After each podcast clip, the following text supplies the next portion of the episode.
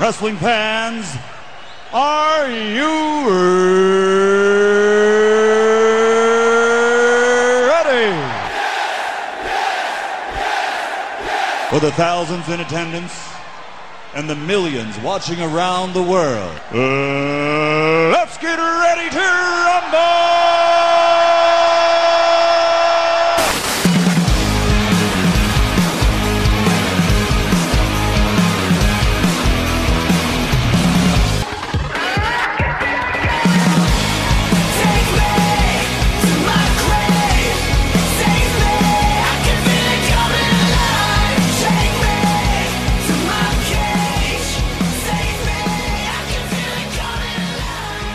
What's going on, guys? Welcome back to Wrestle Rant Radio for Thursday, July 22nd, 2021. I am Graham GSM Matthews. Hope you guys are doing well and having a great week, as we all have been in the world of wrestling. Uh, no matter how abysmal Raw was on Monday, although it was a newsworthy show, there was a lot to complain about and talk about and buzz about coming out of that show on Monday night. There's a lot to discuss, really, coming out of the past week in wrestling. From Raw, from Money in the Bank, which I thought was one of the better shows WWE has done in recent years, to be quite honest with you. Uh, we had SmackDown last week, Dynamite last night, NXT on Tuesday, the return of fans, and there's been a lot of reports, a lot of rumors. Today it was confirmed. A lot of people buzzing about this, baby. SummerSlam coming to movie theaters. That's right. No, I'm just kidding. CM Punk and Bryan Danielson could indeed be headed to AEW. CM Punk in talks for a return to wrestling. It doesn't have to necessarily be AEW, but that is the most likely landing spot. Bryan Danielson reportedly per bodyslam.net and the CM Punk news came over from Fightful. Uh, the Bryan Danielson news, he could be signed, sealed, and delivered already for AEW. So it's been a massive week in the world of wrestling, and there's no better time for us to be back on the road in front of fans right now with the current ever changing and exciting landscape of professional wrestling. Impact had their Slammiversary pay per view last week, which Origin I don't talk at all in our conversation later on, but that was a great show too. Jay White showing up was really fucking cool. So there's a lot to like, and there's a lot to not like in wrestling right now too, specifically with Monday Night Raw. But overall, the landscape in wrestling is very exciting. It's a lot of fun, and there's a lot of cool shit coming up in the weeks and months to come, including here on today's Wrestle Rant Radio. Because in addition to my usual convo with Mr. Marceau breaking down everything of what I just said, I got my exclusive interview with the now former Raw Women's Champion Rhea Ripley dropping here on today's Wrestle Rant Radio. I talked to Rhea twice before last year. I don't think I aired either interview here on the show. I don't think I did. Um, but we did talk before Money in the Bank last week about her feud with Charlotte, her current character, people she wants to face, a lot of cool stuff. And I always enjoy talking to Rhea. She's a lot of fucking fun to talk to. She's awesome. And um, yeah, you guys are going to enjoy that interview. But before then, if you want to check out new episodes of Wrestle Rant Radio every single week, every single Thursday, you can do so by finding us on WrestleRant.com, WrestleRantRadio.com, iTunes, Stitcher, Spotify, TuneIn Radio, iHeartRadio, Podbean, and Google Podcast. You could rate the show, review the show, subscribe to the show, and never miss an episode. Now, here's my exclusive interview with the now former Raw Women's Champion, taped last week prior to the pay per view, Rhea Ripley. Hey, Rhea, how are you? Hey, I'm good. How you doing? Doing great. Obviously, coming up on Sunday, Money in the Bank pay per view. You, Charlotte Flair, Raw Women's Championship yet again. How you feeling right now? How you feeling going into Sunday? Um, I'm excited. I'm excited for the crowd being back in attendance. Um, but then at the other on the other side, I'm I don't want to say nervous because I'm not too nervous, but I'm I'm sort of ready. I'm ready to step in the ring with Charlotte Flair, and I'm ready for all her little games that she's gonna play. well, I mean, you said it right there. You guys have had two prior matches, one at Hell in the Cell, one at WrestleMania last year. This is going to be your first in front of fans, though. So, how do you think that's going to ch- change the dynamic of this match on Sunday with you and Charlotte? Uh, I feel like it's definitely going to rev both of us up a lot more, which is going to be interesting because I feel like every time we step in the ring, we're already pretty revved up at each other. So I feel like this one's going to be definitely brutal, and we're going to get a lot of adrenaline from the fans in attendance. So we're just going to go completely ham. I reckon we're just going to try and obliterate each other until the mm. very end. This might be the best match you guys have had to date coming up on Sunday. Because, I mean, it's going to be a trivia note 10 years from now. But you guys had the first match on WrestleMania Night 2 last year. And that was a great match inside of a literal empty building at the Performance Center. So, like you said, just having the fans there has got to rev you up and probably make this the best encounter you guys have had to date, probably, right? yeah, I feel like this is definitely going to be one of our best matches. Um, I just have a good feeling about it. Um, I feel like it's definitely going to bring out that other side of both of us Mhm. where we just don't want to stop at all. So I don't know how long we're going to fight for, but we're going to fight until the very end. No matter how hurt both of us get, we're just going to Mhm. completely just go for it. And at the end of the day, I'm going to walk out the Raw Women's Champion in front of the entire crowd. So I'm pretty excited. of course, and like you said, it's going to be a war. It's going to be a fun match that people are going to be looking forward to. And, and you mentioned the fans coming back, and it's so cool too because obviously the first, uh, aside from WrestleMania, the first pay per view with fans in close to a year and a half. It's been close to 18 months, but for you guys, it's got to feel like it's been five, ten years after competing in the Thunderdome, competing at the Performance Center with and without people.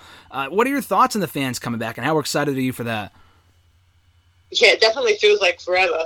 Um, I'm very excited because, like, it's been so different going to the Thunderdome and working there because it sounds different to how it could be. Like, you don't ever know if what you're hearing is correct. Where when you're in front of a crowd, the sound that you hear, it's exactly how they're feeling. Mhm. And I I really do miss connecting with the crowd in that way and hearing when they like or dislike something and being able to look at them in the first, second, third row, make eye contact and make them feel something that they didn't know they could feel or uh, vice versa. Like they sort of bring something out of all of us performers and it definitely is something that's been missed. Yeah. Uh, so I can't. I honestly can't wait to start traveling again. It, I, it honestly feels like way too long. Like I've I've missed it, and I know everyone else has too. So I have I have a very good feeling about the future and how all of us are going to react and what sort of performances we're going to bring to the table.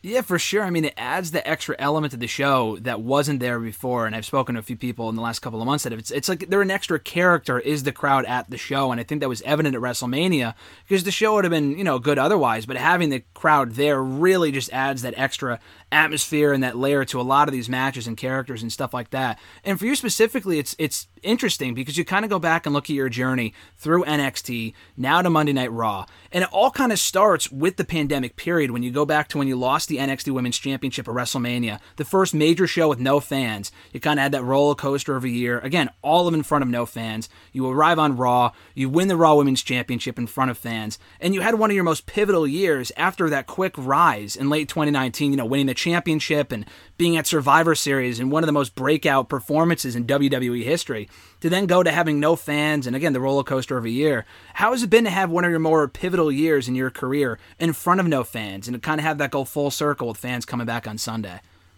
it's it's been completely wild to say the least. Um, it's it's been so strange at times, just like not knowing how anyone's sort of feeling. Um, so I'm very intrigued for this Sunday to see how people react when I walk out. Because honestly, I'm not too sure how people feel about me right now. Um, and I know a lot of people didn't really know me too well before I came to Raw, so Mhm. a lot of people might still not know exactly who I am, and I'm here to show everyone exactly who I am. Uh, so I'm very intrigued to hear sort of noises that come out of their mouths when I walk out, and I can't wait to possibly change their mind and make them back me up and cheer for me and believe in me because they should because I'm Mhm. here to stay and I'm the Raw Women's Champion. So it's going to be very interesting to say the least. Yeah, no, like you said, I think that's going to be an exciting part to look forward to at Money in the Bank on Sunday because you, you and Charlotte have been feuding during the entire pandemic period, obviously on and off, but like starting last year, you first confronted her in front of fans. But like everything else since then, the fans haven't been there to react to really anything. And you kind of bring that up too, and how you don't know if fans or how they're going to react to you come Sunday. And we've seen a lot of different sides to you since you've arrived in the main roster. And speaking to you now and having spoken to you in the past, you're so damn likable. But like in having the last couple of you know appearances on Raw and like on Raw Talk, giving Kevin Patrick a rough time. What are your thoughts on the uh, dyna- I mean, you ask dumb questions sometimes, so it's not entirely your fault. But like, what are what are your thoughts on that dyna- uh, the current dynamic rather of this Charlotte Flair feud? Because it's been confusing for a lot of people. Like, who are we supposed to cheer for here? You know what I mean? Like, can you kind of shed some light on that a little bit? Yeah, I mean, people just gotta pick one. pick one. I guess it's the same with like Stone Cold. Was he really going out there being such a nice guy? Yep. No, he wasn't, and people loved him for it. So I don't see why people are getting so angry about my feud with Charlotte and getting so confused over it when I'm pretty much just doing the same thing that I did in NXT and people love me for it. Mm-hmm. Um, Yeah, sorry. I Go ahead. don't. Oh, no, good. I don't believe that like there should be allocated faces and heels. Mhm. I think people should go out there and do their thing, and you choose whether you like that person or not. Um, which is also why I'm very intrigued to see my reaction this Sunday because I just want to see how everyone feels about me. Um, but I feel like I haven't changed too much. I'm still the same person. I go out there and I just want to fight. I want to prove my point, and I want to show everyone exactly what I can do and who I am. Um, so whether you choose to like that, great. If you choose to hate it, I don't care. so I guess this Sunday. yeah, no, we'll find out on Sunday. And like you said too, it's interesting because we've always kind of had that shades of gray might be the best way to put it over the last 20 years with various superstars and, and characters and stuff like that. Um, and it's crazy too, just, you know, and I know you've said in, in, in the past and how towards the end of your NXT time that you felt that you grew soft as a babyface or a good guy, whatever, what have you. Um, was it like a, a factor, maybe not a factor. Was it in, in, intentional on your part? I guess is the right word that I'm looking for. Was it intentional on your part arriving on Raw and saying, "Hey, I want to go back to the Rhea Ripley that I was in NXT UK or when I first arrived in NXT and kind of do the same badass." I mean, you were badass in NXT regardless, but like. You know what I mean? Like having a bit of both. Was it like intentional arriving on Raw to kind of do something a little bit different than what you were doing towards the time, towards the end of your time in NXT? Yeah, for sure. I feel like when I was in NXT UK, people hated me to begin with, but then they grew to like me. Yeah. I didn't change anything about myself. And then I started going to NXT and I still had that and people were behind me. And then once I started caring for others around me and sort of being nicer to people, I felt like people sort of dropped off and Mhm. didn't really care too much about me. And I mean, that's all good and fine, but it's hard to be someone that's so caring and doesn't get any sort of good reaction from it. So me being me, I'm like, all right, I'll just go back to my old ways. Like, if, Mhm. if you don't want to care about me, I'm not going to care about you. and then any bet you'll come crawling back and want to be a part of my fan group. So that's sort of like what my mentality was going to Raw. I was just like trying to find myself and find my confidence because in NXT UK, I had such a strong aura of confidence around me. And I really did miss that Rhea Ripley from those days. So I just tried to be the same Rhea Ripley that I was then Yeah. because that's when I feel like I was my strongest and my healthiest, and I accomplished so much in my career. Mhm. And that's all I want to do. I want to accomplish things. I want to make history. I want to hit my goals and and do everything that there is to be done. Um, so that's sort of where my mentality came from. And- Um, Yeah. Or sorry, go ahead. My bad. no, you're good. You're good. No, I was just gonna say, kind of going off of what you said, and, and it's been awesome to see too, just that evolution of your, you know, on-air persona, who you are as Rhea Ripley over the last couple of years, and it's worked. Like you said, people can pick who they want to cheer and boo for, and you know, in your current battles with Charlotte Flair, but it's worked because you're still the Raw Women's Champion three months after winning at WrestleMania. So there is something to be said for that. And not only that, too, you go back a little bit to NXT UK, as you mentioned literally within I don't know what has it been a year and a half, you win the NXT UK Women's Championship, first ever. You win the NXT Women's Championship, and now you're the Raw Women's Champion, the first ever person to win championships on all three brands, uh, all those three specific titles. How crazy has it been? And that's like a five year journey within the span of a year and a half, and you only being 24 now. Is that how old you are? Yeah. How crazy is that? I mean, kind of take me through that. That's got to be wild for you. Yeah, it's absolutely insane. I honestly like I don't know what life is anymore. It's just it's just crazy. It's been such a roller coaster from like first moving here at 20 years old and being a part of the first Mae Young Classic and then not really knowing if wrestling was for me and going through this sort of rut where I didn't know if I could continue anymore and then sort of just like pushing through it and having to believe in myself when no one else did to then go to the second Mae Young Classic and knock the ball out of the park and just take control and show everyone exactly what I had been working for that entire time. And now, like, to be able to like accomplish such amazing things, like becoming the first ever NXT UK Women's Champion, the NXT Women's Champion, and the Raw Women's Champion in such a limited time, like you said, like I am so proud of myself for sort of just like pushing through all the hard times and not forgetting who I was as a person Mhm. and sort of just like building that confidence within myself and never like just I never stopped believing in my abilities, Yeah, uh, even when I just didn't want to believe in them. yeah. Uh, so I'm glad that I sort of kept going and try to stay somewhat positive in my darker times because without that, I wouldn't be the Rhea Ripley that you see today, and I wouldn't be so accomplished, and I wouldn't have been these champions that you see, and such a strong individual and someone that people actually look up to, which I think is wild. Like I'm 24 years old, and I got like 35 year olds saying I want to be Rhea Ripley when I grow up. Like, like that's just insane to me and it makes me so happy that i could impact people's lives like that. Like that's what my job's all about and it's just incredible It is wild too. And again, like you said, only being 24 years old. My girlfriend's 22. She just had her birthday a couple months ago, and we watch Raw together every week. And every time she hears your music, she immediately pays attention. And we watch the show regardless. But like, we got to turn up the volume and pay extra attention to whatever Rhea Ripley is doing on the show, because not only is she a fan of you as on the show, but like just as a person, having met and talked to you before, she's such a fan. So that, like you said, that influence is just amazing and it's widespread. And and that's even before you arrived on Raw. You had that influence on a lot of people even before coming to the main roster. So it's crazy now seeing that. But speaking of kind of like that move, uh, that move to Raw, uh, what's been that adjustment period like for you? Have you found your footing so far on Raw? And you've been here for four or five months, or you still kind of getting used to it because it's got to be a different beast than NXT.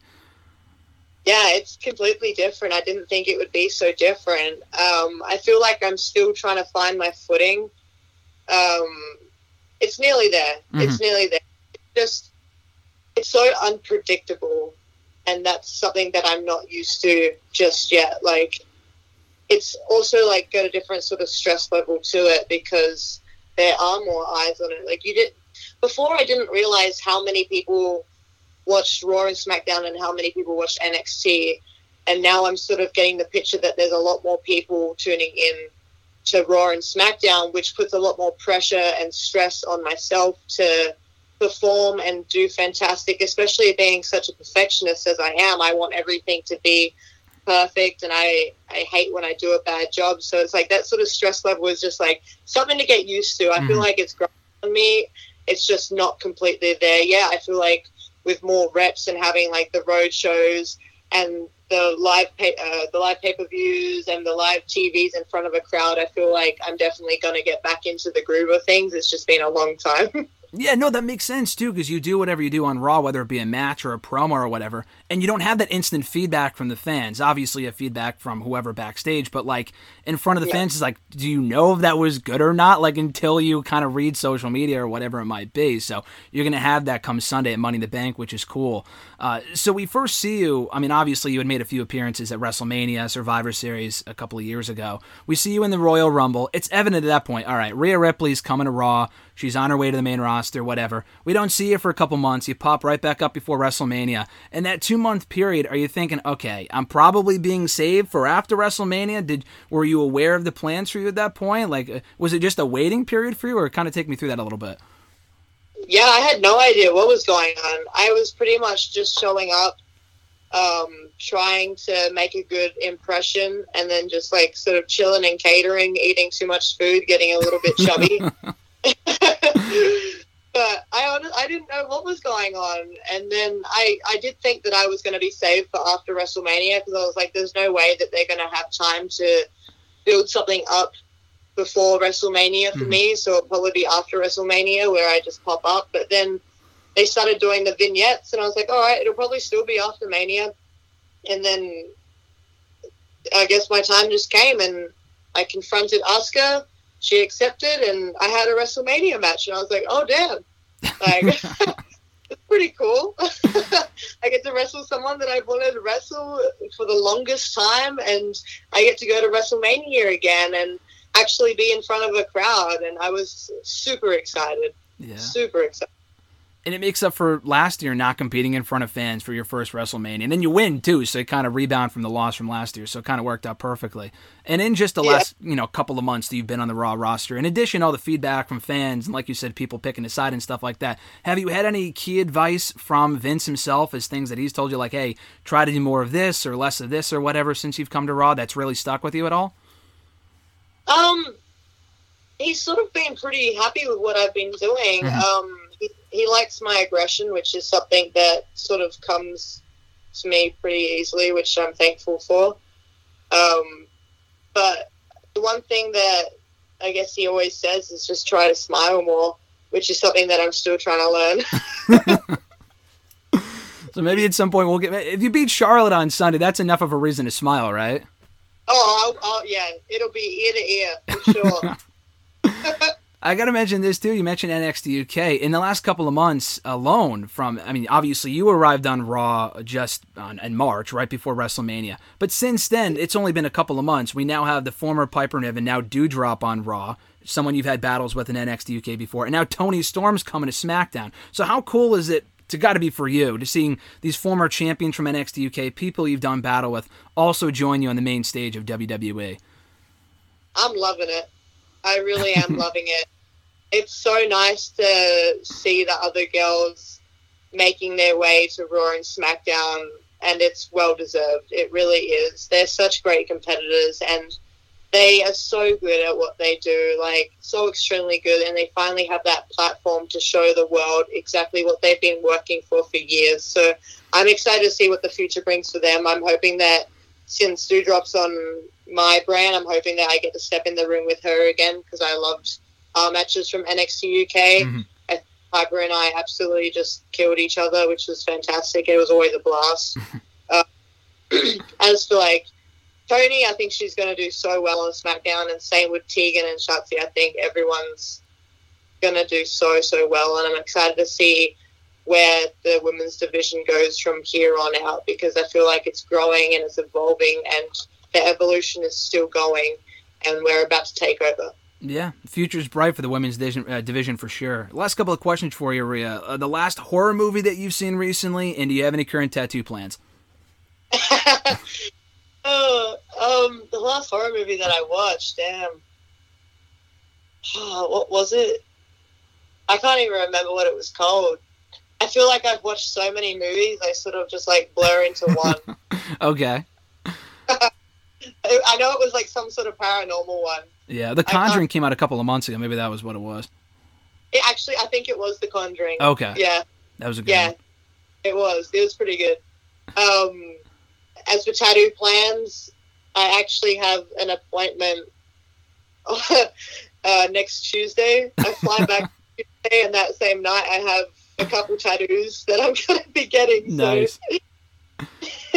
It's funny you mentioned that because I think it was I don't know if it was the last time we spoke or the time before that, but you said you had an appointment like the following Thursday. Like at this point, how often are you going to get tattoos at this point? I honestly, I'm like, I said to my tattoo artist, I'm like, every time you have an opening, put me in it because I'll probably want Oh, that's amazing. pretty often. That's great. And my girlfriend loves she's she's a big fan of you anyway, but she's a big tattoo enthusiast, so she always wants me to ask like what tattoo you have coming up next and stuff like that. So she'll be very happy to uh, she'll be very happy to hear that. Last question for you, Rhea. We saw the picture taken about uh, maybe about a month ago, uh, maybe it was early June. You, Bronson Reed, Indi Hartwell, all holding your gold. Australian natives, great picture. Same night, Bronson Reed loses his championship. Week or two later, a week or two later, Indi Hartwell loses her NXT Women's Tag Team titles. You got to ensure the curse doesn't continue on Sunday, right? By retaining your Raw Women's Championship. Yo, that was the most depressing post in my life. it was supposed to be so positive, and I feel like, like you said, it's just been a curse. Um, I guess we'll see this Sunday what happens, but I'm holding on to this championship pretty tightly, and Mm. I know Charlotte's games, and I don't know if she knows her own too well because I've been throwing them in her face, and she's just been getting angry about it. So hopefully, I can walk out the Raw Women's Champion, but I'm going to give her hell. Yeah, for sure. It's going to be a great match. People can look forward to it on Sunday, Money in the Bank, first major pay per view aside from Mania, back in front of fans. It's going to be an absolute blast on Peacock. Uh, Rhea, thanks so much for the time. I appreciate it. Always a great time talking to you. No worries, mate. It was great talking to you too. Big thanks to Rhea Ripley for the time. Thoroughly enjoyed our chat. And like I said before, if you want to check out my other interviews with Rhea from 2020, uh, one of them is up from a couple of months ago. The other one in audio form is not, but both are available in article form over on dailyddt.com. The article version of the interview you just heard is available right now on Bleacher Report from last Friday. This Friday, not only on Bleacher Report in article form, but also in audio form on my YouTube channel, dropping probably next week here on the show. Um, and my YouTube channel is youtube.com backslash uh, Graham GSM Matthews if you want to check it out and subscribe there for more exclusive audio and interviews and stuff like that. Is Mr. Money the Bank himself, Big E, another guy I've talked to twice already in the last year, and for the third time's the charm. He was awesome talking about his big Money in the Bank win and a lot of other cool stuff. So check that out tomorrow. It goes live as it goes live on Bleacher Report and in audio form on my YouTube channel, youtube.com backslash Graham GSM Matthews. And also right here in Wrestle Rant Radio next week if you don't check it out then. Now, let's welcome on Mr. Marceau to break down all the latest in the world of wrestling. I will say right off the bat, I didn't notice until like a couple of minutes into our convo that the audio levels were not what they should be. So, Mr. Marceau is a little bit quiet early on, but it does get better within the next uh, couple of minutes. Within a few minutes of our conversation, I realized where I fucked up, and I think I fixed the issue. So, enjoy my exclusive conversation with Mr. Marceau, talking all things in the world of wrestling. Mr. Marceau, brother, how you doing? Doing well, GSM. How are you? Doing excellent. I got one question for you. Are you going to go to SummerSlam in a movie theater this year? I am not. I would not pay extra money to do that. It sounds What? cool though. Did you I see the news this morning? They broke it that it's going to be, you know, in movie theaters across the country this year. So, not that I saw that specifically, but when I went to see Fast and the Furious Nine uh, a few weeks ago, they had, or at least Showcase Cinema was uh, promoting that they're going to start like doing viewings of like live events and stuff like that. So, like, I don't know if it's like Super Bowl or like playoff games for sports or kind of like big events, but they're going to host like showings, I guess, which is pretty cool. I mean, be pretty sick to go to like go watch the Super Bowl at a movie theater with that big screen. But uh, once I saw, once you just mentioned, it, I kind of figured that's where it was going to come from because Showcase was uh, promoting that a few weeks ago. So speaking of which, I was sent the official listing of where they're doing it. Connecticut only has one city doing it because we're such a fall, fucking small, irrelevant state, and of course it's in Stamford, right next to the goddamn headquarters. But they're doing one in Stamford. Massachusetts has a bunch, and I'm assuming that Foxborough is probably the closest to you, right? Isn't that where Patriot Stadium is? Yeah, what else is on the list though? I can tell you if something's closer. Well, you're right. Showcase Cinema is exactly what you're talking about. That's where they're doing it in Foxborough. Lowell is another one. We've been to Lowell before, and, and that's another one they're doing. Uh, Millbury, Randolph, and Woburn. All right, so yeah, Fox would be the closest to me. Uh, there is a there's a Showcase Cinema in my hometown in North Attleboro, which is like still ten minutes away from Foxborough, but. Uh, the Patriot Place one's like the deluxe one. It's like the fancy one, so Yeah. I can see them having it there. But yeah, I mean, it's a pretty cool idea. I don't think I'll go. It's, I mean, why would I go if I could watch it for four ninety nine on the cock? So no need to. Watch it. watch it with terrible. Watch it with fucking terrible service. Did you have issues like the rest of us did, or did you not watch it live? I did not watch it live. I watched it Monday morning. Yeah, the Actually- cock was having a lot of issues on Sunday. Well, good. I, I luckily uh, I was gonna watch it live, and then I had some things going. I went to the NASCAR race. So I didn't get home till late, and then I stayed off Twitter like all day to like so I want to get ruined, and then I watched it in the morning on Monday. So no issues for me on the cock, but I saw other people had some problems. Yeah, it was pretty bad, dude. And it was it, it was an issue for like a good I don't know, maybe 10, 15 minutes. Like for the first portion of the men's match, I had to kind of like shuffle around, try to figure something out and how to watch it. It was just terrible. And they ended up fixing the issue only if you exited out and went back in. But how the fuck would you know that unless I saw it on Twitter? So it was just a, a complete disaster. But and apparently it's been like that for the last couple of shows. I didn't watch Hell in the Cell live, so I didn't really have that problem. Um, but apparently, still, I was very surprised. I was really surprised that they had so many issues just because I've, I've watched other pay per views live, like Backlash, and I guess I didn't watch Mania live on Peacock, but still, I was I was disappointed that was the problem because uh, I don't know. It's supposed to be cheaper and better than the network, and so far it's been an absolute disaster. So hopefully SummerSlam, which is a much bigger show, and Money in the Bank was a great show. Uh, SummerSlam's even bigger. I, I don't know. I'm fearful for how that's going to go, so we'll see. But um, nonetheless, I thought uh, you know it was a very newsworthy week in the world of wrestling, and we got to get into the top two stories right off the bat. I mean, obviously, Money in the Bank was a very newsworthy show. Got to talk about Raw, a lot to discuss there. Um, NXT and all this other shit. Even SmackDown from last week was a good show. But we got not one but two major potential signings. Got to throw that word potential in there because these are not confirmed. These aren't set in stone. Time will tell as far as where these people end up. But not only is CM Punk potentially returning to the ring per Fightful, but Daniel Bryan per Bodyslam.net could be headed to AEW and very likely is already signed to a deal. And this news broke in the same day, no less, on Wednesday. So when you hear those two names, Mr. Marcel, two of the biggest names in the world of wrestling from the early 2000s, uh, not 2000s, 2010s, two of the biggest stars of that decade. What are your immediate thoughts? I mean, obviously they, they might make some sort of splash in AEW, and we've talked extensively before about how many people can they actually sign. And obviously this is me being biased, being a big fan of both guys, but I think that would be absolutely fucking huge for AEW. And I've told you before, of all the people they've released so far this year, there's only a handful I would have picked out and actually picked up. Um, like from the most recent set of releases from like NXT and 205 Live, I don't think I would break the bank for friggin' Ariya, Daivari or the Bollywood Boys or Tony Nese or something like that. But the rest of these people I think are fair game, like an Aleister Black who they picked up. They got Andrade. And now Daniel Bryan and potentially even CM Punk could be on their way to AEW. So give me your thoughts. We haven't really discussed this much at all about these two potential big signings for AEW. No, I, I saw that Bryan reportedly signed. I think for them that's a great get. Um, hopefully, I think I saw a report that was saying he basically wanted to go there so he could work at New Japan. So I think for them, with having that working relationship, it's a perfect opportunity for him. I mean, he's still somewhat in his prime. I mean, he was in the ring recently. Uh, his schedule has slowed down a little bit the last couple of years, but I mean, he's also a big get right off WWE TV. He's very well known. So I think he's great. And I mean, Punk hasn't wrestled in, you would know better than me, seven, eight years now. Uh, seven years now, yeah, since uh, the. Rumble of Look at me. 2014. Look The non-Punk fan knowing CM Punk knowledge here. yeah. Uh, I was trying to think. I was like, was it 2014? But yeah, so 2014. So it's been seven years. I mean, it's obviously going to be a big get at first. I'm wondering if he does if he does sign there, like how he's going to look, and obviously it's a big get. I mean, I think when if I was AEW or I was Tony Khan, I literally would have backed up the Brinks truck immediately, right when the company started to get him in there. I think they Uh, tried. I think it just fell through because for whatever reason. Well, allegedly, he wasn't happy the way that they approached him. I was like kind of like the rumor when he originally originally started. They like sent him a text like, "Hey, you're interested in coming to the company?" Like, I think that was honestly, to be completely honest, I don't work there, but I think that was more of a Cody Bucks issue than it was a Tony Khan issue. I think after Sure. they already kind of fucked it up, I think he's like, "Come on, guys, we just kind of fucked the, we got, we kind of screwed the pooch here with Punk." So he's probably, Yeah, but- you know, But that's probably the problem. money, would you really care that they sent you a text? I don't know. I think that's just.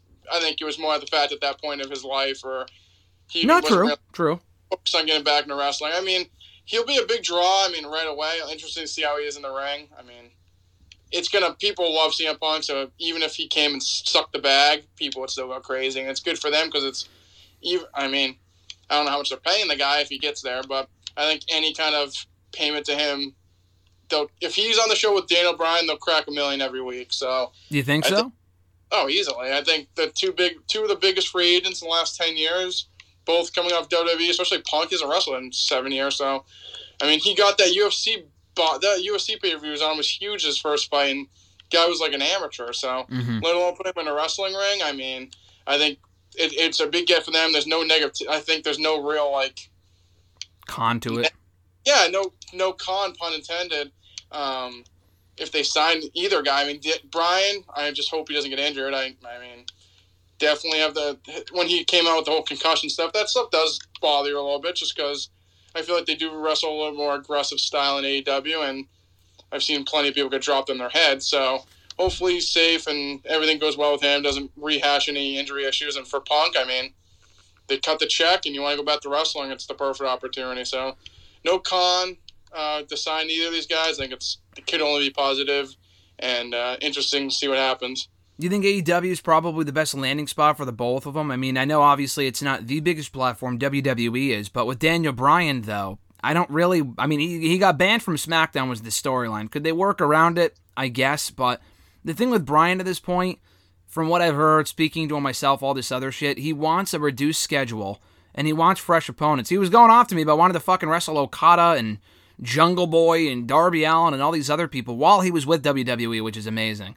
But like, I, I gotta imagine that he would love that reduced schedule in AEW, the flexibility to go over in Japan and make um, the same amount of money or close to it in, in AEW that he was in WWE. Like Ring of Honor is not going to provide that, or Impact, or even New Japan itself. So I think him going to AEW is probably um, the, the the best landing spot. And for Punk too, I think him going back to WWE would be cool. But you know, I'm a mark, I'm a mark of every company, but with Punk specifically, the problem I think is that if he went back to WWE, and he said this himself too, what's the biggest match you could do with CM Punk? Probably him and Roman Reigns or the Paul Heyman connection. The problem there is, is that once that rivalry runs its course, what the fuck do you do with the guy? Like, does he go back to the Raw mid card feuding with Sheamus? Like, he's not interested in that at this point. I think in AEW, it's a lot more exciting possibilities. I don't really want to see him in Jericho for the upteenth time, but the rest of the roster, I think, would be great, and I think he would go there only if it made sense and if it was the right amount of money. So, AEW's got to be the best landing spot of all these companies, right? For these two guys, you think? I mean, for Dan, for what Bryan wants, I think easily. Um, if he wants to reduce schedule, wants to wrestle new guys, I think he'll have more control than he does with the WWE. So definitely, Punk. I mean, I get it, it'd be fresh matches, but I mean, right now the best the best guy in the business is Roman Reigns. So um, him, if he came back and wrestled Roman and against like the promos with him and Heyman, I mean, they'd be amazing. Like you said, he probably would have way less freedom and less control. So be interesting to see what happens. But if you're going by wrestling status, I, I would rather go face Roman Reigns. But like you said, once he's done with Roman, what do you really do with him from there? I mean, there's there's a lot you could do with him technically, but it's like at the same time, would he really want to be doing that? Like, would he be feuding with an upper mid carder? Like, like he fucking hates AJ Styles, I'm pretty sure. So I don't think we would ever see that matchup. But like the rest of the roster, WWE is a great roster, and they still do, even with all the departures. But it's like, I don't know. No one really makes as much sense as if as you know as as compared to whether he went to AEW and there's a lot of fresh faces over there that he could face. Like again, I think either one of these guys against Omega, whether he's champion or not, is a money match. Um, what matches? Let's start with Daniel Bryan. Would you want to see with him in, in AEW? Uh, I mean, I, any of the guys you listed, him and Darby, um, him and Cody would be pretty cool. I mean, they were kind of in the same company for a little bit at the same time, but they I think they were both babyface. I know he was in. I know Stardust was in that uh, WrestleMania ladder match that Bryan won, but then Bryan was hurt also a little bit too. So him and Cody would be pretty cool. I think they'd wrestle have a really good wrestling match. Uh, him and Hangman. I mean, I think the possibilities are endless. Um, Omega, I think, will be a big draw, even though I'm not the biggest Omega guy. I mean, I just think you put him with anyone, they'll draw just because how he's been po- touted and highly acclaimed. So, Mhm. um, trying to think who else. Darby would be pretty cool. Um, hopefully, he's not wrestling like Matt Hardy or like Chris Jericho again. Like, move on Yeah. from that. So, I think that was But- the biggest issue with the Cage and uh, Matt Hardy match last week. It was good, like we talked about. I mean, you didn't really watch it, but like I don't, I didn't see Christian. I don't want to see Christian in AEW to be reliving the same feuds that he's had for 20 years now. I did watch it. I went back and watched it. It was a good match. But Okay. like I said, at the end of the day, it's Christian and Matt Hardy in 2021. Exactly. Yeah, no, I, I think all the people that you mentioned would make for good matches. What about CM Punk? I mean, obviously Roman Reigns in WWE, but in AEW, I think there's a lot more matches you could do. And you could have Omega tout that he's the best in the world, and fucking Punk comes out. Um, beyond that, any other matches really stand out to you? I think him and MJF, if Punk's a babyface when he first shows up, is a fucking money match, specifically from a mic standpoint too. Yeah, that'd be a good match. Nothing is now that you said he's best in the world, I'm fearing that he's going to beat Hangman and then Punk will come out. Don't say that. I, I don't like we, we talked about this before we went live here, but I don't think they would do that because I don't think they would be like, oh fuck our homegrown guys, let's bring in the ex WWE guys. You can't. I'm fine with them bringing in the ex WWE guys if it makes sense at this point. Like they signed so many people by this point, they have a lot of ex WWE guys, but where else are you going to sign talent from really? And all these other promotions have talent, but it's like WWE has the most talent. Um, I don't think they would do that. But where do you think, or how do you think they should debut and when? I mean, it's late July as we speak right now. They're not going to show up on the same episode of Dynamite. You want to save the surprises for later on down the road, too. Um, how much later do you debut them? How do you de- debut them in the company? Um, I feel like Punk. It just makes sense to do it all out. I mean, it's in his hometown. As a Maybe I- surprise, too, right? You think? oh yeah, I think like even if Hangman wins, then you can have like the big celebration and Punk and like you can just have Punk come out and like it's just like end like that. Not no need for like a schmoz or anything. We could have Hangman win, big moment, and then see a Punk come out.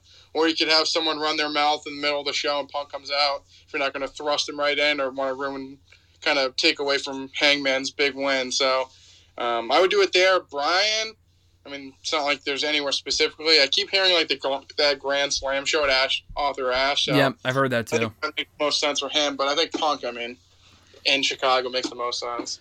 With Bryan Punk at this point, they've already sold out all out.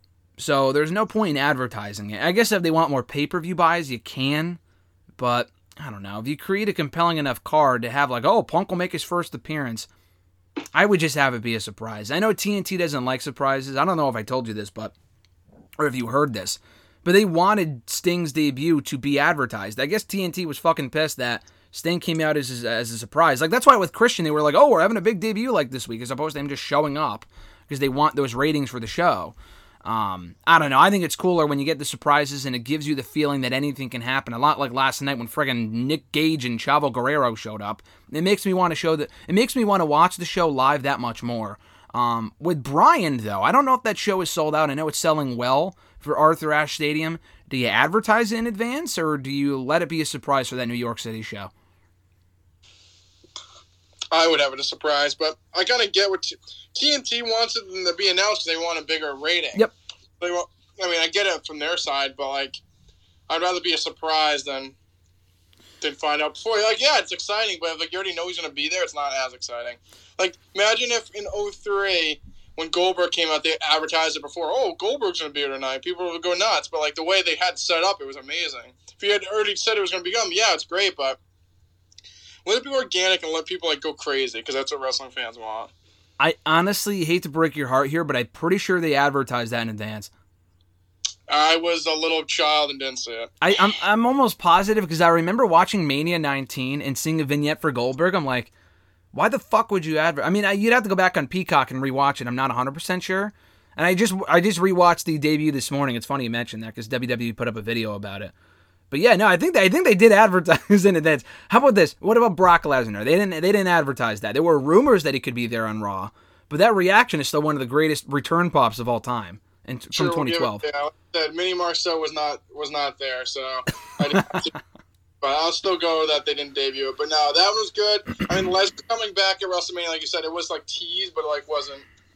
So I'll give it to you. But the, the Goldberg one for me sticks out like well above the rest. I mean, I remember as being a little kid, I went fucking crazy, and I had no idea who he was. And now Ira Goldberg is back for another SummerSlam match with Bobby Lashley this year.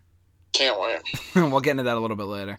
No, they're two big signings. I'm looking forward to seeing what they do uh, with Bryan. I would have it be a surprise, but we'll see. One last question on this front. What do you have their music be? Do you think they'll shell out the rights for Final Countdown and Cult of Personality? Do you have Punk use a different song? I know he used something else on Ring of Honor that people are kind of like, oh, maybe he'll use this instead. Um, what do you think their music will be? Will they create something of their own for these two guys? I mean, Punk has to be cult personality. I mean, Yeah, I think so too. It has to be. It has to be. It's peanut butter and jelly. Like that's like you do anything else, it'd be pretty stupid. Bryan, I mean, I don't really know. I don't really care what his music is. Punk, it has to be cult personality. I'm just saying that now. I think Bryan with with with Final Countdown would be awesome. Like it's the final count. Yeah, yeah, exactly. all, I mean, that's a good song. I don't know. Like, did he use that like back in the day? I, I don't know. He used it back in Ring of Honor. I don't know. Uh, you could use Flight of the Valkyries, but I just don't know if that.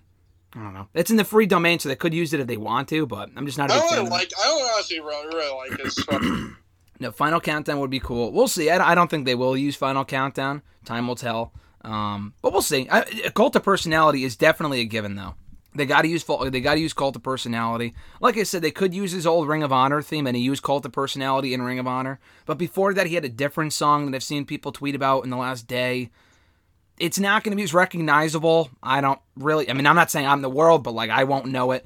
a lot of the casual viewers that didn't, that didn't watch his Ring of Honor, you know, stuff 15 years ago, probably wouldn't know it. I don't know. I think just I think just hearing the opening beats of Cult of Personality at fucking All Out would create the biggest pop as opposed to uh, who is this? Who is this? Oh, it's CM Punk. You know what I mean? Like I think I think they're just like you said, it's peanut butter and jelly at this point. So I would just have them come out to that music personally. lot to get to here today, Mr. Marceau. Uh, SmackDown last week. We had Money in the Bank, Raw, NXT, specifically SmackDown, Money in the Bank, and Raw. Uh, we're not going to do a full on review, but from what you can recall, because it is kind of old news at this point, SmackDown's return to the road. Last Friday night, we got the return of Finn Balor, big six man tag team match. Toni Storm coming to SmackDown this week. What were your thoughts on the show overall? I thought it was a good show. It was a good first show back on the road, unlike what Raw was. Um, thought it was good. The the opening match was great with the Mysterios and uh, Edge versus Roman and the Usos. That was a good start. Cena coming back. Um, that was great on Monday night or Sunday, Sunday night. But he's going to be on SmackDown this week. Um, Finn Balor coming back. I, I saw a rumor that he was going to be he was rumored to come back. So Yeah, same here. but uh, I mean, it's great to see Balor on the main roster. I think SmackDown fits in better. Um, they had the main event was pretty good. Um, Toni Storm coming back. I saw people like bitching, like, "Oh, she's coming back as a babyface." Like, why? I'm like, she was a babyface for like two years. What do you Yeah. she's babyface. I like her as a heel too, but I think she's one of those people that can play both really well. So her coming as a babyface, I like it. I don't have any complaints, but I'm excited for her to come up. Um, hate Knox. I hate. I we texted over the weekend. Knox is not past the name test. Like SmackDown Women's Champion Knox just doesn't fit. I'm sorry. They need No. to put Tegan in front of her name now. Tegan Knox and Shotzi's fine, but don't call her Knox. At that point, I think of Mike Knox, and then the rest is history. or Knux as he was known as as in TNA. Knux. Oh. Fucking dumb. No, they did call her Tegan Knox upon her debut, and then this past week they just called her Knox. Like Michael Cole was calling her Tegan the week before. I think Vince got a hold of that because they quickly changed it to uh, just Knox last Friday night. But um, yeah, no, the name sucks. But I'm glad that SmackDown's getting some fresh faces on the show. They're bringing back a lot of people. Um, you know, obviously John Cena's on the show now, which we'll get into for Money in the Bank. You know, Raw got some fresh faces on Monday too between Karrion Kross. Goldberg isn't exactly fresh, but he is back, and um, Keith Lee's back as well. So it's not just SmackDown star power heavy, but I don't know. I, I, I like the additions to SmackDown and have more faith as far as how they'll be booked more than I will have more faith for Monday Night Raw. Um, real quickly, another face on his way back to WWE. Wasn't formally announced by WWE, kind of flew under the radar, but they did post a video about it, so it is official. Um, but David Hart Smith on his way back to WWE, as he's now known as Harry Smith, which I believe is his real name. Obviously, the son of the British Bulldog, formerly of the Hart Dynasty, 10, 11 years ago. He went off to MLW and uh, New Japan Pro Wrestling, and now he's back in WWE. I believe a part of SmackDown. We could see him as soon as Friday. He worked a dark match last week. Um, your thoughts on him being back in the company? I know he's been gone for a long time, so you may not remember him. No, I remember him. He was with uh, Tyson Kidd and Natalya back in the day. Yeah, yes, I- yes, yes. I Yep. don't forget DH Smith. Don't worry about that. But uh, I mean, it's nice seeing him back. I, I really don't see like big future plans for him. But I mean, I think he could be like a decent mid card guy at best. But uh, if Tyson Kidd could ever get out of retirement or out of like injury protocol, um, put re- redo the dynasty would be pretty cool. Hey, it would give uh, Natalya something to do aside from just teaming with Tamina. oh my god! Don't even get me started. Awful. Fucking awful. How much, how little sense did it make for Knox and Shotzi to beat the tag team champions again on Friday as opposed to just getting a tag team title shot after beating them the week before? it made no sense. It made no sense at all. I don't get it. It's it's funny too because they they win on on Friday, nothing comes out of it, and then Tamina and and uh, Natalya beat Nia and Shayna on Raw for no reason. Absolutely no reason. So it was stupid, but I don't know. I guess we'll see. They'll probably get a title shot either this week or next week or at SummerSlam or I'm sure at some point. Um, let's get into Money in the Bank from Sunday, though. I thought overall it was a great show. Um, their first real pay per view back in front of fans, aside from WrestleMania, since uh, Elimination Chamber in March of 2020. And not every match was a banger, but I thought it was a really good show overall. The crowd was hot. They made mostly the right booking decisions. Um, but real quickly, running down the results here, the Usos are the new SmackDown Tag Team Champions, knocking off Rey and Dominic Mysterio on the kickoff show. Uh, probably not the smartest outcome in terms of rewarding bad behavior, but from a storyline standpoint, it is intriguing. The Usos are champions again for the first time in over two years. Um, you you went back and watched the match, no, or did you not? I did not. Okay, what are your thoughts on the title change at the very least? Like you said, I don't think it's the greatest decision to reward bad behavior, but storyline sense, it makes it makes sense. So, Usos, I like the promo with Roman uh, in the middle of Money in the Bank, telling him like, "Now they won that. It's an easy thing. Now they can help him." Love that. Um, love the Mysterios, but I mean the Usos been hot for the last like five years, so putting the belts on them in the storyline makes sense, and is what it is. Yeah, no, we'll see where it goes. I could see a rematch being booked for SmackDown or them saving it for SummerSlam or whatever. They have a very thin tag team division on SmackDown, but I could see the Usos and the Profits again because the Usos faced the Profits a couple of months ago and it was a great match. So maybe that's something they could do down the road. They could do that. I like the Alpha Academy. They could do that with Otis, Big Otis. Um, Mysterios are nice. I mean, they, it's very thin, but the the few tag teams they have, I think, are good enough that they can skate by at this point until the big draft. Uh, Yeah, not- that's it's funny you bring that up. I've actually enjoyed what the Alpha Academy has been doing. I mean, they're a newer team, but uh I don't know. I mean, it's been they, as heels and whatever. I think it's working. It's honestly more intriguing than what Otis was doing post Mandy Rose last year. oh, it's great. I think Gable's perfect. Like, is like that snarky little little rat, and like he's having Otis do his dirty work. I love it. Yeah, no, I like it, and hopefully they can hopefully end up with the tag team titles at some point. So opening the show, we had the women's Money in the Bank ladder match. Um, in my opinion, the weakest match on the show. One of the weaker Money in the Bank ladder matches I've seen. Uh, I don't know. They had a good lineup, and there were a lot of people that could have won it. I guess. I mean, not really. I didn't want to see Natalya win it or Tamina. Having those women in there was absolutely the wrong choice. And Natalya added nothing to this match. Tamina is terrible. Um, you know, I was hoping Liv Morgan would pull out the victory. Zelina Vega was good. The supernatural shit from Alexa was just not my favorite, although the crowd was into her a lot on this show. Nikki Ash came out to crickets, but they popped when she won. So I don't know. She is the new Miss Money in the Bank. Obviously, she cashed in successfully. Spoiler alert on Raw. So we don't really have to talk about the fact that she won here because we already know what happened with it. Uh, but your thoughts on the match itself and the surprise winner, I guess. like you said, I think it was one of the weakest Money in the Banks I've ever seen.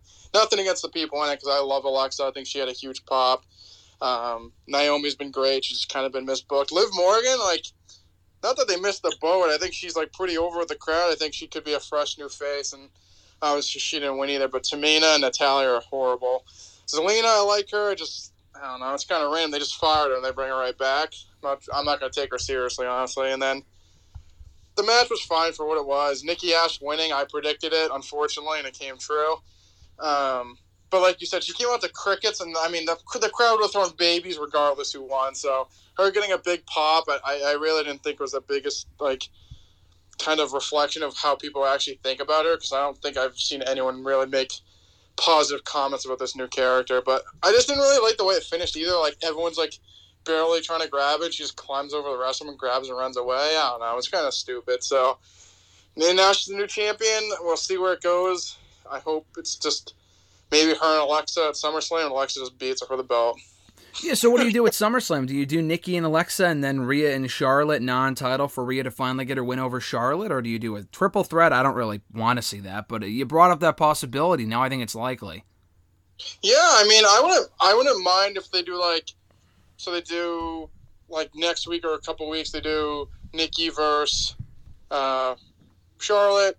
Rhea cost Charlotte again. So instead of going for the belt, they do Charlotte and Rhea one on one, and then you could do Nikki and Alexa for the belt. I don't know. I think that's where it's obviously going with, like you said earlier, the villain versus the bad, the bad guy, and they have earlier, they have history being a tag team, so I think that's where they should go with it. I don't think Nikki Ash is a long-time women's champion, nor should she. So holding the belt for a little bit, it's fine.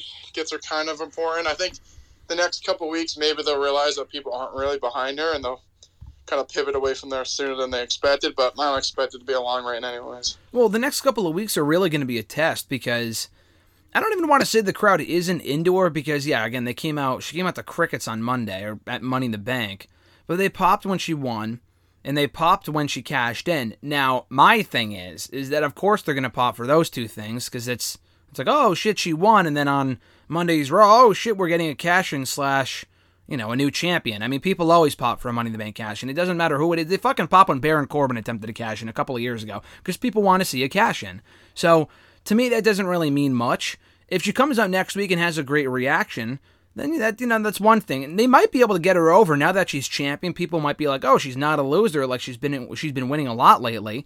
Let's get behind this girl." So I'm not even saying that they won't be into the character. I'm just saying, me personally, I think it's a dumb character, and I just don't see it lasting at a championship level.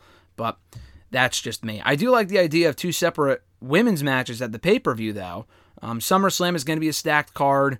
They could do two separate women's matches on the SmackDown side of things, too, for the tag titles and then for the women's championship. And maybe even another match if Becky Lynch comes back, which I don't know if she will at this point. Um, do you expect Becky to be back by SummerSlam or after SummerSlam, or what's your timetable on that, you think? Um, I think they're going to try their best to get her back for SummerSlam. I mean, it's going to be a big show. It's in a big stadium.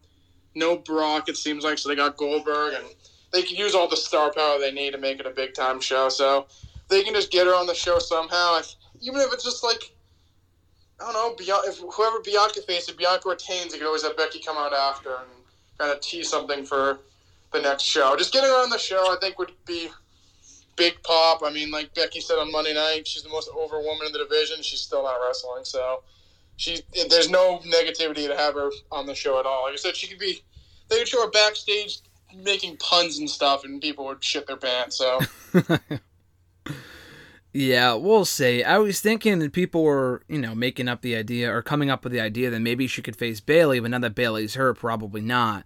Um, I don't know if you have her on the pay per view instead. If they really want to sell as many tickets as possible to this show, they would have her on the show, but they might want to save her until after the pay per view, and you don't want to blow through all your surprises at once. So we'll see. She could be back on Friday SmackDown. Do you think she'll be going to SmackDown with Seth Rollins now that they're back on the road?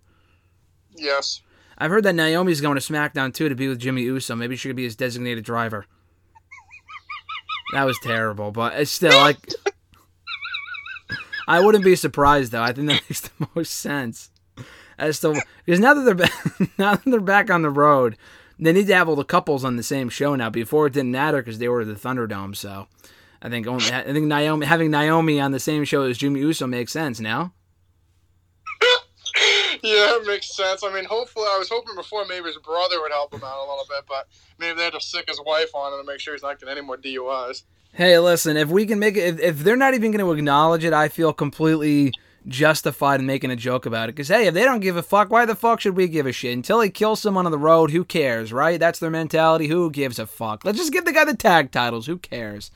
But, uh, yeah, and that's WWE for you. Nonetheless, though, we had our next match here on the show AJ Styles and Omos versus the Viking Raiders. Knocking off the Raiders for the Raw Tag Team titles, retaining the championships. We're getting a rematch next week on the show, coming off the Raiders six man tag team win on Monday's Raw.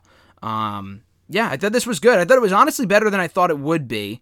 And um, Omos is good when he's limited, and I thought he was well protected here. So I thought this was good for what it was. And the crowd was fucking super into AJ Styles. He was mega over here. I was gonna say I like don't mind the tag team, but like I just hate how because AJ obviously is the smaller guy, so he's gonna bump for the baby faces. Like Yep. I just feel like it. Like I love AJ Styles. I think it's like a perfect role for him now if he's not gonna do anything like specific or run for a title. But like I also feel like it makes him look like a schmuck when he's like bumping around for Erik and Ivar, who aren't the greatest, and Omos just gets like the big tag. I don't know. I, I love AJ. Like I said, he's obviously really over, but it's like a good spot. But I wish like he looked more dominant than he does. My problem with AJ is in the booking of AJ is that he's such a big star and he's not going to be around for much longer, dude. I think his contract is supposed to expire like next year, maybe. Like he's not around for that much longer, and they're putting him in a tag team. So I feel like they're just wasting AJ until he leaves. Like I really feel like he should be at a higher level until he retires or whatever. Yeah, I mean, at this point right now, the story's being. T- I mean, with Lashley being a heel, I mean, it wouldn't really make too much sense now. Maybe eventually they can make a turn, and maybe Omos goes heel, and then he can free up AJ as a babyface. I'm not quite sure, but yeah, I, I, love AJ. I think he's good. Obviously, right now, I think he's being a little underutilized, and I think, like I said, he's bumping around for two guys that are. I like the Viking Raiders, but not the greatest team of all time. So it just kind of makes him look weak and less important. It just doesn't help that his tag team partner is like a seven foot giant. So he's obviously going to get the big comeback or the big, the big stuff. Yeah, and not only that, but they had AJ lose to friggin' Ivar in what three minutes a week or two ago on Raw. He's lost to Jaxson Ryker this year. They've had him lose to Xavier Woods. Like he's getting beat by pretty much everyone on the show. And yeah, he's one half of the tag team champions, but Jesus Christ. I mean, clearly we're building to an RK Bro Styles and Omos match at SummerSlam, right? Now I know Orton hasn't been around in a while. I'm sure he's back soon, but that's got to be the end game here, right? Yeah, I mean, that's where it's going. I love how Riddle does the poses and does the RKO. It fucking pops me every time. It's fantastic. Bobby Lashley, Kofi Kingston for the WWE title. Exactly what it needed to be. Glorified squash here. Right outcome. People were pissed. Oh, how could you do this to Kofi? I think Kofi's time in the title picture is done. I never thought he was going to win back the belt. I never thought he should have won back the belt. They need more like top tier main event people. He's not the main event person, but like he could be an upper, he could be utilized in an upper mid card role. Putting him right back in the tag team division would be a waste because we've seen the New Day as champions like 10 times already. Um, but for this one night, after how they booked Bobby on Monday's Raw the week before, he needed to win decisively and in dominant fashion, and that's exactly what this was. So it was a seven minute squash. It wasn't exactly Brock and Kofi from two years ago, but it was like an a longer, an elongated version of that. So I had really no issue with this whatsoever.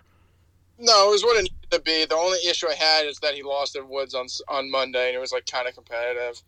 I, Yep. I just, I, I mean, if if if Xavier got his ass kicked and kind of got a quick one on him, makes sense. But like, I, I this is exactly what it needed to be. But like, it shouldn't have. Like, he should have beat Woods and should have killed Woods, and he should have killed Kofi. Kind of just like putting himself over being dominant. If anything. Yeah, I would have just had both. He killed both of them because yeah, he killed Kofi, but like they try to like in their mind, like we forgot that last week he lost the Woods, which most people don't remember, don't forget.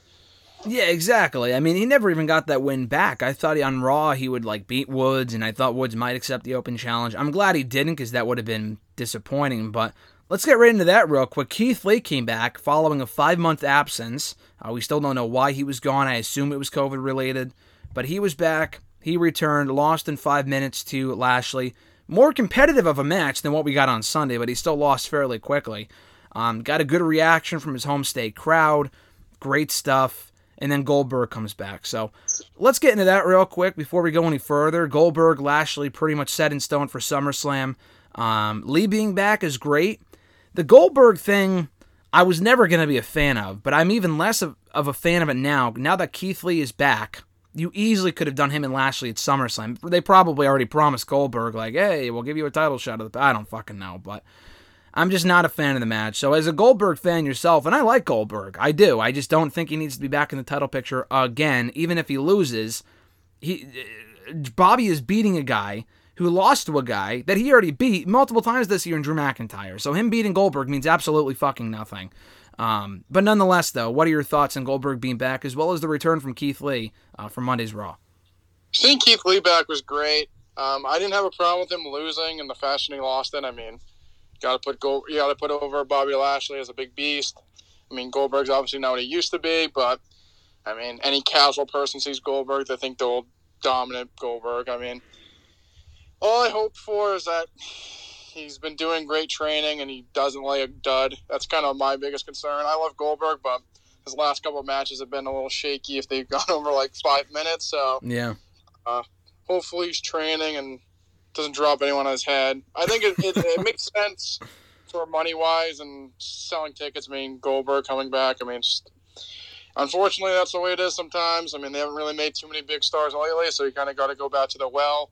And it's been the well's been dry for a while now with Goldberg. Like Cena makes sense. He hasn't been back in a while. He's a big time name. It's not like overdone. Goldberg, love the guy, but I mean, he's out of his prime. He's just not what he used to be. I know he has name value, but he's basically Undertaker at this point. Just like just bringing out an old name, just like pop a pop a little rating and ticket sales. I mean, is what it is. But I think I'd with Keith Lee being off TV, I'd rather see Goldberg and Lashley. Maybe they can build up Keith Lee a little bit in the interim, then have him go after the belt after SummerSlam. I hope so. Hopefully, he can get a big time match at the pay per view, which I don't think they will based off how they promoted him on Monday's Raw. But maybe he will and pick up a win and then go after the title post SummerSlam. But I don't know. I just think the thing with Goldberg, the biggest difference between Goldberg and Taker for me is that Goldberg's still in great shape. Taker it was a big question whether he could have a good match or not. Goldberg, like you said, past five minutes, Probably not the smartest thing, but if you keep it short and sweet, I think what they did with him and Dolph two years ago was fucking perfect. I thought that was amazing. So I just want to see more of that. Um, I'm a little disappointed that we're not getting more of that because I think Goldberg in that right role would be perfect.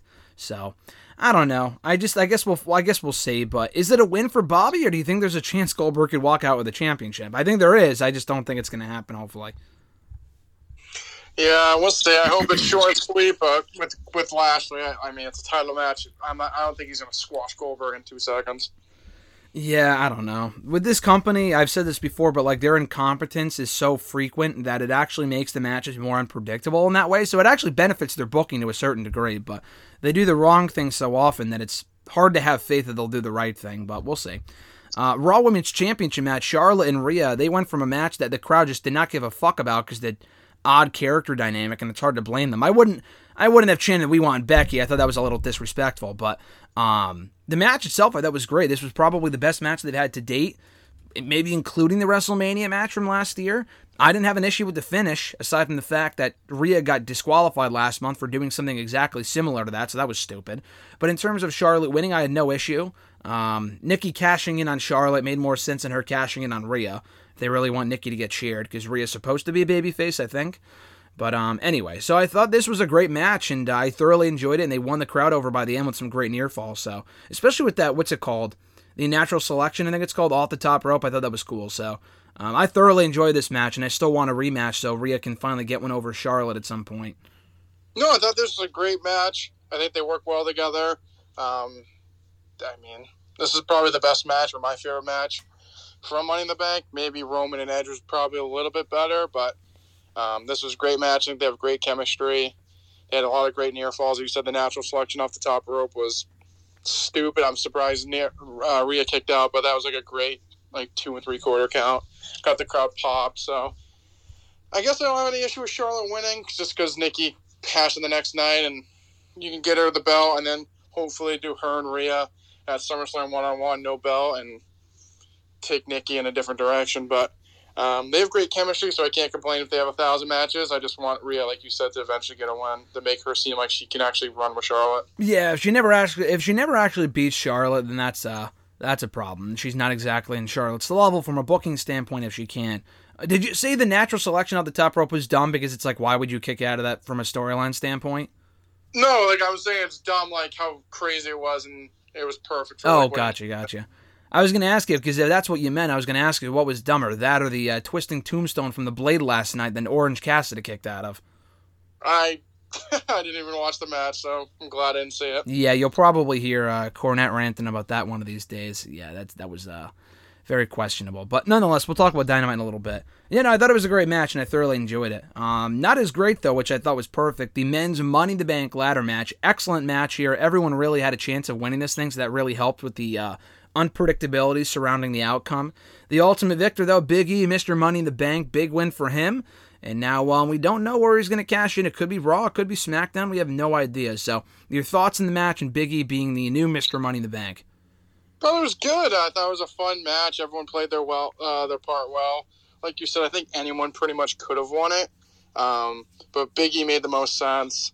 Um, and he can cash in either or. There is a storyline there with Bobby Lashley a little bit with him killing the New Day, so like that kind of makes sense. And then Roman is the big dog, the head of the table, so kind of want to go after the big prize as well. So I think either option's good for him. There's a storyline built for Raw. He's already on SmackDown. He might want to go for the big guy. He wants to go the guy that's been beating up his friend. So either or, I think it's the best decision, and can't complain. Yeah, where do you, so of the two, which one do you think is more likely? I think he should go after Roman Reigns personally and cash in in advance and make it out to be this big babyface moment. But he could also go to Raw and cash in on Bobby after what he did to the New Day. So I don't know. Personally, I prefer Universal title, but after laying out both options, which one do you prefer? I mean, I think it makes more sense to go after Lashley just because the little, are already there a little bit. I would rather him beat Roman. I think that that would be a humongous rub for him. Whoever beats him, if it's not like a well-made star, it's going to be a humongous rub just because Roman's been champion for over a year. He's the top guy in the industry. It makes like anyone beating him would put them over the moon. But um, I think they're going to have him face Bobby just because the story's already there a little bit. with Bobby, he could cash in on Bobby. Let's say he doesn't. Let's say Goldberg doesn't win at SummerSlam. Let's hope he fucking doesn't win. Do you now wait until WrestleMania to do Lashley and Brock? Like I thought we I don't know. We're all like, oh, they'll do it at WrestleMania now. They didn't do it for WrestleMania. We're like, okay, if he hopefully is champion by SummerSlam, they could do it there. They didn't fucking do it at SummerSlam either. Like, are we? Do you think we're ever getting the match at this point? I'm convinced that we're never to get the match, and they're just not to do it because they don't want Lesnar to lose to Lashley. Yeah, it's maybe they eventually have to get the belt off him. They can do it and then have Brock beat him. But um, That, that's the problem, though. They'll do the match when it doesn't matter as much anymore. You know what I mean? Yeah, but I like you said, I don't think Brock's.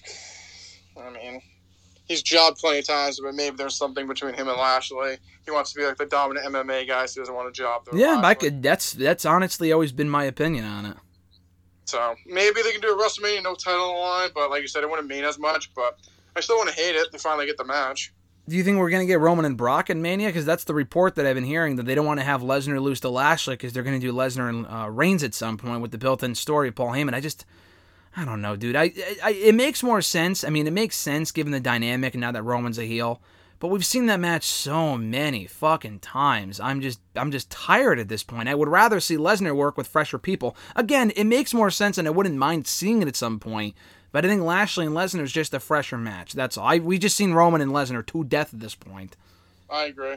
I don't know. They just need to move past it. Uh, main event, you talked about Roman Reigns, still Universal Champion. He retained the title on Sunday, beating Edge. I enjoyed the match. I saw conflicting opinions on this. I saw people say that it sucked. I saw other people say that it was an amazing main event. I'm probably somewhere in the middle. I thought it was a very good match. Wasn't Roman Reigns' best title defense, but they had the crowd invested. My only two issues with it was that they were on the headlock spot for fucking ever early on. Like it lasted forever. You got to cut that shit out. It's not that you can't do it, but they did that for a long time. And the match was also a half an hour. I don't know what their fascination is by putting Edge in long title matches. The guy's 47. He doesn't need to be in a half hour long match. Like the matches with Randy were like a half an hour. I don't know why. Um, but you just trim off maybe five, ten minutes, it would have been even stronger. But I thought it was a great main event regardless. Roman won. Uh, drama was there, and you build the Rollins and Edge with Rollins costing Edge the title. Fucking perfect booking. Cena comes out to a monster pop. Monster pop. One of the loudest pops I've ever fucking heard. And that's even with all the people that expected him to come back. And they still went lost. They still fucking lost their minds. So break down this whole thing for me, Mr. Marceau. Your thoughts on the match, the ending, and the return of Big Match John at Money in the Bank. I thought the match was good, like you said. I don't think it was his greatest defense. I don't think it was his worst. Um, Rollins interfering. I mean, I hate interference. Like the whole Mysterio Usos thing, I thought that was just dumb because it literally led nowhere. They came out and then they just fought off, which was just kind of like a momentary distraction. The ref bump was awful. He like got clipped at the ankles and he was down for like ten minutes. Yeah, then, like, yeah, that was bad. Like, don't don't they have like other referees at the monitor? like, Exactly. Wouldn't they be like, oh, there's no referee for this match right now? Like they had no referee there for like 10 minutes. That was a little weird. Rollins attacking him, like you said, made the most sense just because they're set him and him and Edge up for SummerSlam, which which I like. I think that's a good non-title match. Um, Roman winning, obviously, LOL. Uh, love Roman, but I mean the, the the finish was never in doubt. And then Cena coming back, I mean the place went crazy, and so did I. So great to see Big Match John back. Um, him and Roman, I mean, makes the most sense, and can't wait. Yeah. Um, I don't know. I think I thought the ending. I. I mean, you pretty much just nailed it right there. I thought Cena coming back was a great moment. The crowd went fucking nuts. They lost their mind, and I'm looking forward to seeing where they go from here. Uh, overall thoughts and Money in the Bank. I thought it was a good show. I mean, um, long, so I'm glad that I watched the next day because I could kind of skim uh, the BS, like the commercials and stuff out of it. But that was a good show. Um, the women's, the women's Money in the Bank kind of took it down for me a little bit. I just thought the match was okay. The men's was good. The title matches were all great. So uh, I thought it was a good show. Just I didn't really love that we're back to long pay per views again. Yeah, it was well past three hours, and I didn't really notice it watching it live. And I'm sure SummerSlam's going to be long too, and they start later too. Like before, they started at seven. Now they're starting at eight o'clock again, which I'm not a big big fan of, but it is what it is. They followed it up with Raw on Monday. We already talked about a lot of the stuff, but I do want to get your thoughts on the biggest thing probably coming out of the show. Karrion Kross's Monday Night Raw debut. I've already made my thoughts quite clear on this. I fucking hated it. The entrance was lame. No Scarlett. Don't like that she wasn't there. Wasn't a surprise. Hardy got his music back, amazing, but why couldn't you have him face someone else on the show? Fucking Elias is right there. They have Humberto Carrillo on the. I mean, he was on the show actually. Yeah, the Angel Garza doing nothing. Why not have Hardy beat him or have Karrion Cross beat Akira Tozawa or some shit or R-Truth? God forbid. I don't know. Just uh, I was not a fan of this at all and how they booked it.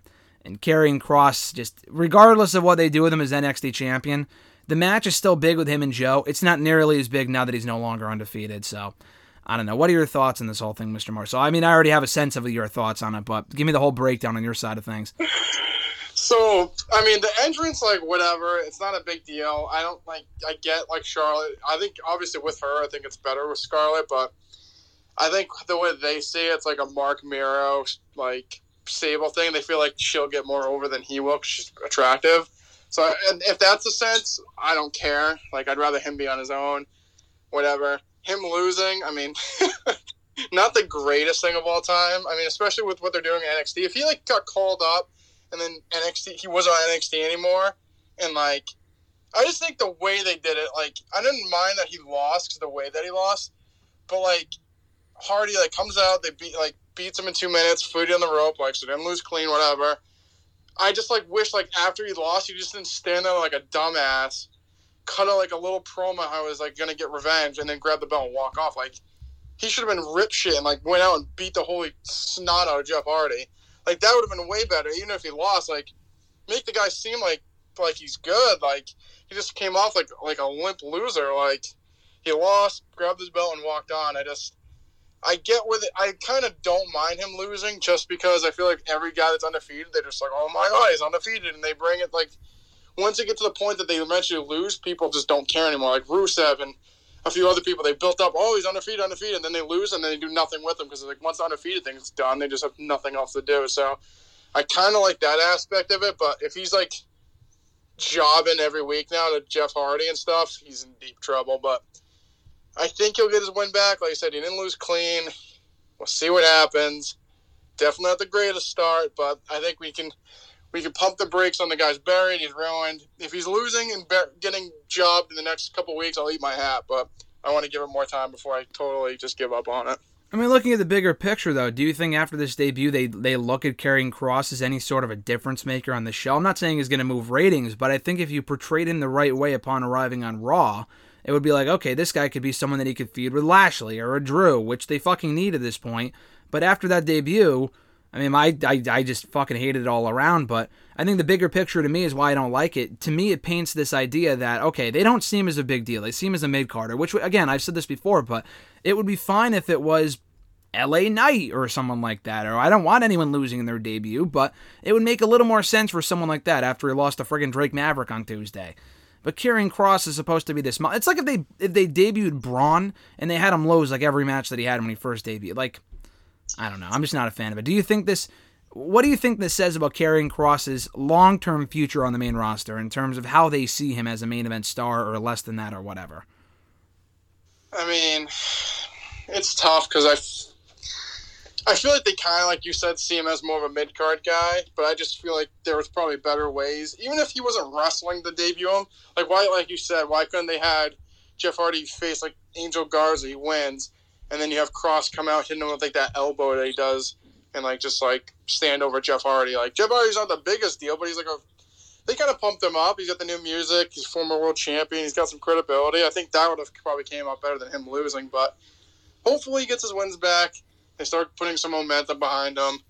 Um, but I, I, unfortunately, they just aren't great at building stars. We already know that. So I, I hope he gets to like a main event level. But they always see. I feel like they see every guy at a mid card level, and that's why no one ever becomes like a star.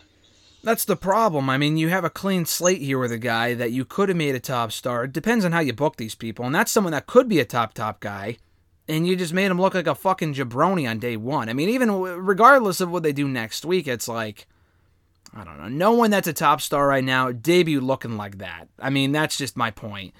Jeff Hardy, though, going back to him for a second, uh, do you have any connection to the theme song like the rest of us do, or you just didn't care? the Hardy Boys one resonates with me way better just because I grew up when Jeff Hardy was like 0203. He was using the Hardy Boys one when he was by himself on Raw. Yeah. I like his new, like his like SmackDown theme, but the Hardy Boys, like boom, boom, like that one will always just be like one of my top favorites. I think they should save that for whenever they team, assuming they ever team again in WWE, which might be unlikely at this point now that Matt's in AEW. But yeah, no, I, I like the fact that he brought back the music. He's a fucking rock star. I just don't know why they would. Why would you wait this long to push the guy? I mean, now it's like, oh, let's push him at the expense of an NXT star. I just, I don't understand. Real quickly in NXT, do you see Joe and Kross being the uh, takeover main event for the title at this point after what, what, what happened on Tuesday? Yes. Yeah, so do I. Um, that's really about it, Mr. Marceau. Before I let you go, any other you know thoughts on AEW, WWE? Got we got Nick Gage and Chavito last night on Dynamite. I thought it was a good show. Texas Deathmatch main event. I enjoyed it. Definitely the weakest of the three live shows they've done so far on the road, but it was solid. Any other fleeting thoughts as we wind down here? I was gonna say, no, I can rip through Dynamite quick. Uh, the first match was fine. Honestly, Jericho to me, like he just looks like an old has-been at this point. Unfortunately, um, looks out of shape. Looks like he's not in it. Shawn Spears, like, can MJF just realize the guy's a fucking loser and move on? I uh, love MJF on commentary. He wasn't like as annoying as Jericho normally is. The Nick Gage stuff, terrible. I mean, I don't even want to give credence to that. It's so bad. Uh, Britt Baker and Nyla Rose was good for what it was. I mean, Britt Baker's mad over. Um, Mm-hmm. Now, especially with that crowd, where were they two years ago when they were crapping all over? But times have changed. She's the hot thing now. Interested to see what they do with her next. I mean, there's not really a clear cut contender at this point, so we'll see what they do with her next. But I think anything with her, people will eat up, which I don't blame them. She, she's really over. Yeah. Um, I didn't see Orange Cassidy in the Blade. Zip through that. Um, the Andrade stuff. Love seeing Chavito back. Um, wish, like you said, they had the Uchavo. Unfortunately, copyright. Tony Khan probably could have given him fifty cents, and they probably would have gave it up. But it is what it is. I stand by Um, my Chavo rant from last week, by the way. Oh, I don't. Big Chavo guy. Big Chavo guy. Like it literally. I think I like went back and watched like all of the cl- classic cruiserweight matches back in like 03, 04. I love Yeah. that stuff. um, what else happened? Darby won. I mean, that was whatever it was. Um, Hangman, like I said earlier, if they don't put the belt on him and all out, they're that is just mind-bogglingly stupid. I mean, Yeah. they they were ripping their pants off last night when he hit the uh, buckshot on Carl Anderson. Let alone if he hit it on Omega to win the belt, the place would go bizonk. So they don't do it there. The issue is, I feel like their crowd, their fans, like they still care. So I guess they could wait it out, but I mean, no bigger pop would be for all out. I think it makes the most sense. You don't want them to lose again, so I would do it there. Make the most sense. The main event was fine. Hate the fork stuff. Zip through that. Best part of it was that Moxley like technically didn't lose because like he was like counted out, I guess, or whatever the New Japan rules are. Like he couldn't get up or whatever the fuck the death match. yeah, so. it's a, it's a last man standing match essentially. So it is what it is. Fine with that. Archer's facing some random New Japan guy next week. Should be fine. Don't know anything about him. And I'm really excited for Revival and uh, Santana Ortiz next week. Yeah, I'm looking forward to that match too. That should be a lot of fun. I'm, I'm, I'm glad they're doing it. I'm a little surprised they're doing it on Fight for the Fallen, but maybe they build up a three match series and they do it at uh I don't know. I was gonna say maybe do the third match in New York City, but I really want them to win the tag titles there. So I don't know. Who knows? But either way, I'm looking forward to next week. They got a lot of shit lined up. They got the ten man tag. They got um, that matchup. They got Nick Gage, your favorite, against Jericho. No DQ. Can't wait for that pizza cutter. Um, it's gonna be great. But uh, yeah, no, I agree. And they're doing Archer against this. I forgot his name. I'm not even going to attempt to pronounce it, but it's King Haku's son from New Japan Pro Wrestling, IWGP United States Heavyweight Title Defense. Is it going to be a one week reign for Archer? Do they put the belt on him just to lose to this uh, New Japan guy? Because that's where the belt belongs anyway. No, no, Archer probably. Get his biggest win of his career and then lose like the very next week. I would not be surprised at all. I honestly expect it at this point. I agree. I mean, the guy can never, he's like Braun Strowman 2.0. Can never win when it matters most. Yeah, I mean he wins, but whenever they do give him the big win, then he loses the very next week, so I wouldn't be surprised. But we're gonna have a lot to discuss more next week, Mr. Marceau. All these returns and debuts, we're back on the road. It feels so fucking good. Hopefully we get to see Mr. Marceau one of these months, one of these days. We only saw you a month or two ago, but it's already been too too long. Hey, maybe we'll drive up there for SummerSlam at a movie theater, even though you're not interested. Sounds good. Can't wait, Mr. Marceau. Have a great one, and I'll catch your ass next week, brother. Later.